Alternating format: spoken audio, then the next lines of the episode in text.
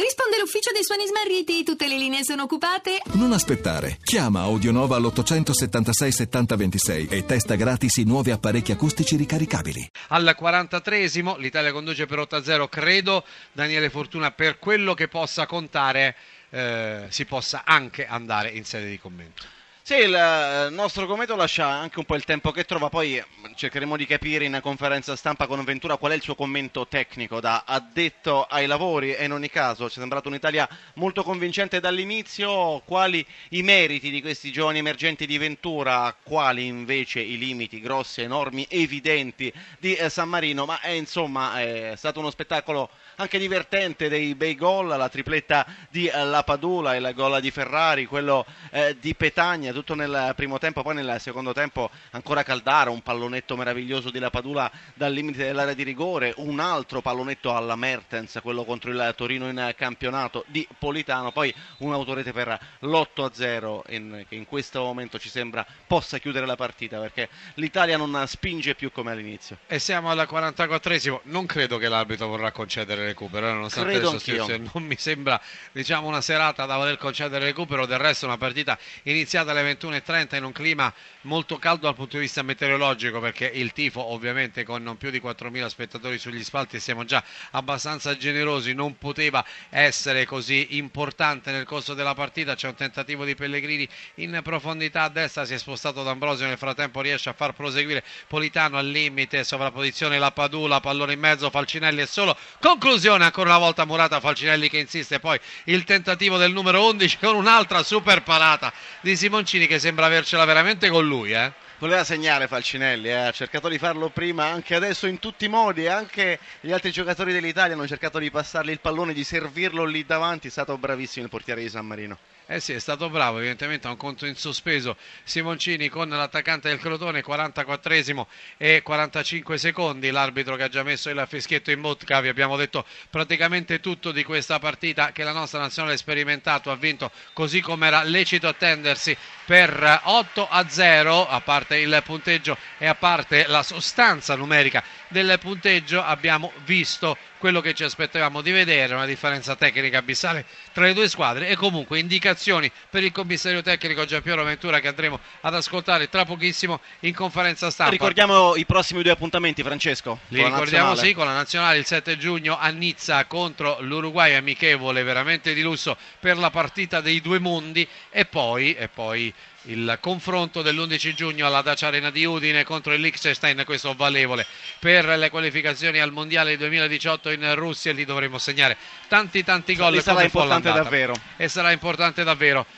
Si torna tutti a casa, si torna a Coverciano a lavorare per quello che riguarda gli azzurri. Il prossimo appuntamento invece per quello che riguarda il calcio italiano è di quelli che tolgono il fiato con la finale della Coppa dei Campioni sabato sera, tra due giorni quindi il 3 giugno a Cardiff tra la Juventus ed il Liverpool. Noi vi racconteremo ovviamente tutto in diretta. A me non resta che ringraziare i gentili ascoltatori per la preziosa collaborazione tecnica Max Gambino per i più che mai opportuni interventi accanto a me in postazione cronaca Daniele Fortuna, Francesco Repice. Nel ribadirvi che la nazionale italiana di Giampiero Ventura ha battuto per 8-0 la nazionale di San Marino nell'amichevole di Empoli, augura a tutti i radioascoltatori una serena notte.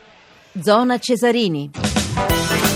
Le 23.20 dunque goleata dell'Italia ma non poteva essere altrimenti anzi ci saremmo preoccupati. Sergio Brio 8 a 0 Ben ma non ritrovati. so quanto possa aver detto Beh, è un risultato molto ampio e rispecchia anche valori in campo perché vedere anche San Marino mi sembra che abbia impegnato pochissimo la nazionale italiana, eh, sperimentale se possiamo dire perché sono di giovani interessantissimi, però ovviamente non era partita attendibile, però qualche segnale l'ha- l'hanno dato sotto l'aspetto anche della tecnica perché c'era una differenza notevole fra San Marino e Italia.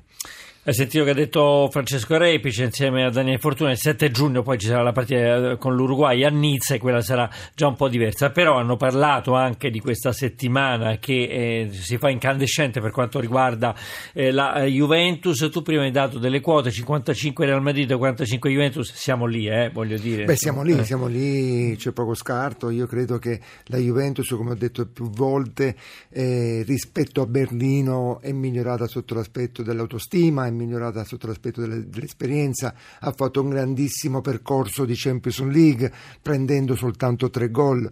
Sono campanelli che questi devono far capire al Real Madrid che affronterà una squadra che è consapevole delle proprie forze e che non sarà una passeggiata di salute e loro lo sanno benissimo, lo sa perfettamente anche Zidane che conosce bene anche la mentalità italiana, una mentalità di giocatori che, specialmente quelli della Juventus, che hanno vinto il campionato con 91 punti, è una mentalità che vorranno sicuramente battersi per conquistare questa Cop- Co- eh, Champions League che manca da tantissimo tempo nella bacheca della Juventus e credo che sarà una bellissima partita anche sotto l'aspetto tattico. Filippo Grassia, buonasera. Buonasera, buonasera, Buonasera a te, Filippo, a buonasera Filippo. Sarà sicuramente una partita con forze in campo più livellate di quelle che abbiamo visto, quella del, eh, del 3 giugno, no Filippo? Insomma, questo 8 a Eh, 0 della nazionale ha detto fino a un certo punto. insomma.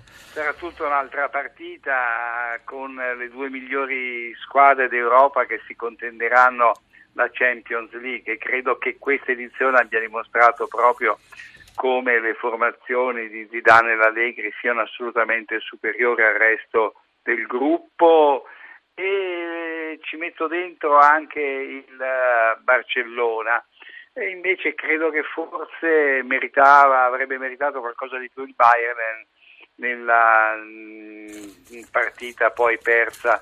Beh sì, si dice che è eh, stata una partita Madrid, anche, eh, tu, tu chi meglio di Filippo Grassia ci può dire, insomma, se poi c'è stata, come dire, insomma, c'è stato l'aiutino per quanto riguarda il Real Madrid, aiutino che ha direi- avuto anche il Barcellona col Paris Saint Germain. Eh? Sì, sì, direi insomma che qualche aiutino c'è stato in entrambe le partite che tu hai detto. Invece, se, se- se mi regali qualche secondo sulla partita di stasera, io Certo. credo, credo che vada vista sotto tre aspetti. Cioè, il primo è un apprezzamento a Ventura, perché Ventura sta lavorando su due fronti. Cioè, da una parte sta costruendo, sta continuando, diciamo, a gestire la squadra che cercherà in Spagna di qualificarsi direttamente al mondiale in Russia e questa è una cosa. Poi c'è Ventura che sta lavorando anche al di là del mondiale appunto in Unione Sovietica eh, cercando di provare e riprovare i migliori uomini che quest'anno il campionato italiano ha offerto. E poi forse c'è un altro punto che è importante, cioè che il settore giovanile delle nostre squadre credo che mai come negli ultimi 15 mesi abbia offerto grandi giocatori. Eh sì, sono, sono assolutamente d'accordo con te. La partita con l'Uruguay, Filippo, insomma, sarà forse un po' diversa, quella del 7 giugno a Nizza. Eh beh sì, insomma, innanzitutto perché l'Uruguay è una squadra seria, tosta, competitiva, fatta anche di picchiatori, ci sono anche dei giocatori che hanno fatto una grande esperienza in Italia. Ci abbiamo un brutto Eh, ricordo eh, con eh, l'Uruguay. sì, eh. poi c'è un brutto ricordo e lì direi che la partita però è stata impostata malissimo dal mio amico Prandelli e quindi insomma qualche scoria se la porta dietro pur trattandosi di una gara che si gioca in una città che un tempo era italiana e che poi per motivi che la gran parte di noi sa è passata alla, alla Francia. Forse varrebbe la pena, come avete eh, anticipato voi, fare Sì. anche un pensierino su San Marino. Cioè io credo questo, che o il presidente della Federcalcio sammarinese porta avanti un discorso che so sul settore giovanile simile a quello dell'Atalanta, Mm. oppure credo che, non so, San Marino che ci sta a fare dentro l'UEFA a prendere sperle di questo tipo? Sì, non sì. lo so. Mi è dispiaciuto molto poi per Bonini, il nipote di Massimo, Dell'autogol. che via ha penetrato, Eh, ha firmato un autogol. Può succedere. Filippo, ti vorrei molto. portare anch'io però sulla partita di Champions, visto Sì, che certo, insomma ci, certo, ci certo. avviciniamo. Sergio ha dato, e lo chiamo in causa, ha dato il 55% al Real Madrid, non so se perché scaramantico o meno. E, e tu che ne pensi? Così poi sentiamo pure eh, anche Sergio. Ma guarda, io sono un pochino più ottimista di Sergio, cioè penso che le due squadre si dividino a metà la torta del pronostico. Sergio, eh, questo 55 a favore del Beh, Real Madrid lo dici perché... No, ma se vedo i valori, i Eh. valori anche dei giocatori in campo, no? uno per uno, ovviamente devo dire che anche del- da cosa sono stati pagati questi giocatori, ovviamente devo dire che hanno una grande qualità presi a uno a uno. Eh, Mi pare che Del Boschi ha detto proprio in questi giorni, o ieri o, addirittura oggi, insomma, che il Real insomma, è uno dei più forti Real di tutti i tempi. Infatti io mi auguro di sbagliarmi, però credo che questa Juventus, come dicevo prima, è consapevole di andarsi a giocare questa finale sapendo di aver fatto una grande Champions League, di che è migliorata sotto l'aspetto tecnico. Forse la difesa del Real Madrid non è una Ecco, io questo, su questo punto volevo dire qualcosa perché sicuramente la difesa del Real Madrid non è resistibile eh, perché soffre anche i giocatori abbastanza um, veloci e credo che potrebbe essere il punto debole di questo del Madrid. Però la Juve per fare questo deve fare una partita d'attacco, non deve chiudersi. E quindi che perché... partita deve fare mh, Filippo la Juventus? Ma sai, qui a Cardiff si affronteranno da una parte c'è la squadra che ha segnato più gol il Real Madrid e dall'altra c'è quella che ne ha subiti di meno la Juventus. E io mi auguro che il, un po' il, la, la, la proiezione più attenta della Juventus in fase difensiva abbia la meglio sull'attacco del Real Madrid che stranamente, poi questa è un'osservazione che porto a voi, si è trovato benissimo in quest'ultimo periodo senza Bale, invece insomma io senza credo Bale, che, sì, a Cardiff sì, sì. Mm. Bale farà il tridente con Benzema e Ronaldo. Non è, non è certo che possa rientrare, eh, comunque insomma, c'è dei dubbi, forse Isco. c'è dei dubbi. Eh. Sergio. Certo che ecco, il reparto che più credo che sia più competitivo, al di là di Ronaldo che è un fuoriclasse, sia il centrocampo perché Cross, Casemiro e Modric insomma fanno Eh, un bel sono grandissimi giocatori, sono grandissimi giocatori di grande tecnica, tan- grande anche esperienza. Io credo che sia è una partita difficilissima, Maurizio. Ecco, Eh, lì bisognerà che la, che la Juventus impedisca al Real Madrid di prendere il sopravvento e di avere la superiorità numerica in mezzo al campo. Ci riuscisse, io credo che avrebbe la Juve buonissime possibilità di riportare in Italia la Champions. Bale però rientra in- nel suo Galles, eh, quindi insomma chissà. Eh, sì. insomma, Ci terrà, Eh, ci terrà a ci giocare terrà sicuramente nella sua terra. Bene, io ringrazio allora Filippo Garcia, grazie Filippo, buonasera Ciao, a tutti. Filippo. grazie a te, Ciao, Filippo.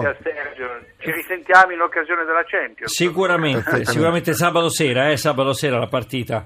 Eh, grazie anche a Sergio Grazie, Brio. Maurizio, buonanotte. La nazionale ha fatto goleata con San Marino, lo ripetiamo, i gol di La Padula 3, eh, La Padula al decimo, Ferrari al tredicesimo, Petagna al sedicesimo, La Padula al ventesimo del primo tempo, nel secondo tempo Caldara al terzo, La Padula ancora al quarto, Politano al tredicesimo e poi Bonini l'autogol al ventesimo del secondo tempo. Italia batte San Marino 8 a 0, Trento invece ha battuto Milano 88 a 64 e nella serie 3 a 1 a condurre. Zona Cesarini termina qua, io ringrazio Toni Tisi in redazione per l'organizzazione Giorgio Favilla, la parte tecnica Alessandro Gritti e Alessandro Rosi, la regia è di Ombretta Conti, il podcast è Zona Cesarini www.rai.it, la pagina Facebook è Radio 1 Sport, il nostro sito è radio1sport.rai.it. Chiedo in regia cosa ci sarà nella trasmissione di domani, all'incirca America, tanto per saperlo, e il basket, il basket è la nazionale e la nazionale. Quindi si va avanti con il basket e la nazionale. E adesso, dopo il GR, dopo le ultimissime notizie del GR1, daremo la linea Bit Connection con Francesco Adinolfi. Diamo dunque la linea al GR1 da Maurizio Ruggeri. Grazie per essere stati con noi. Buonanotte a voi tutti.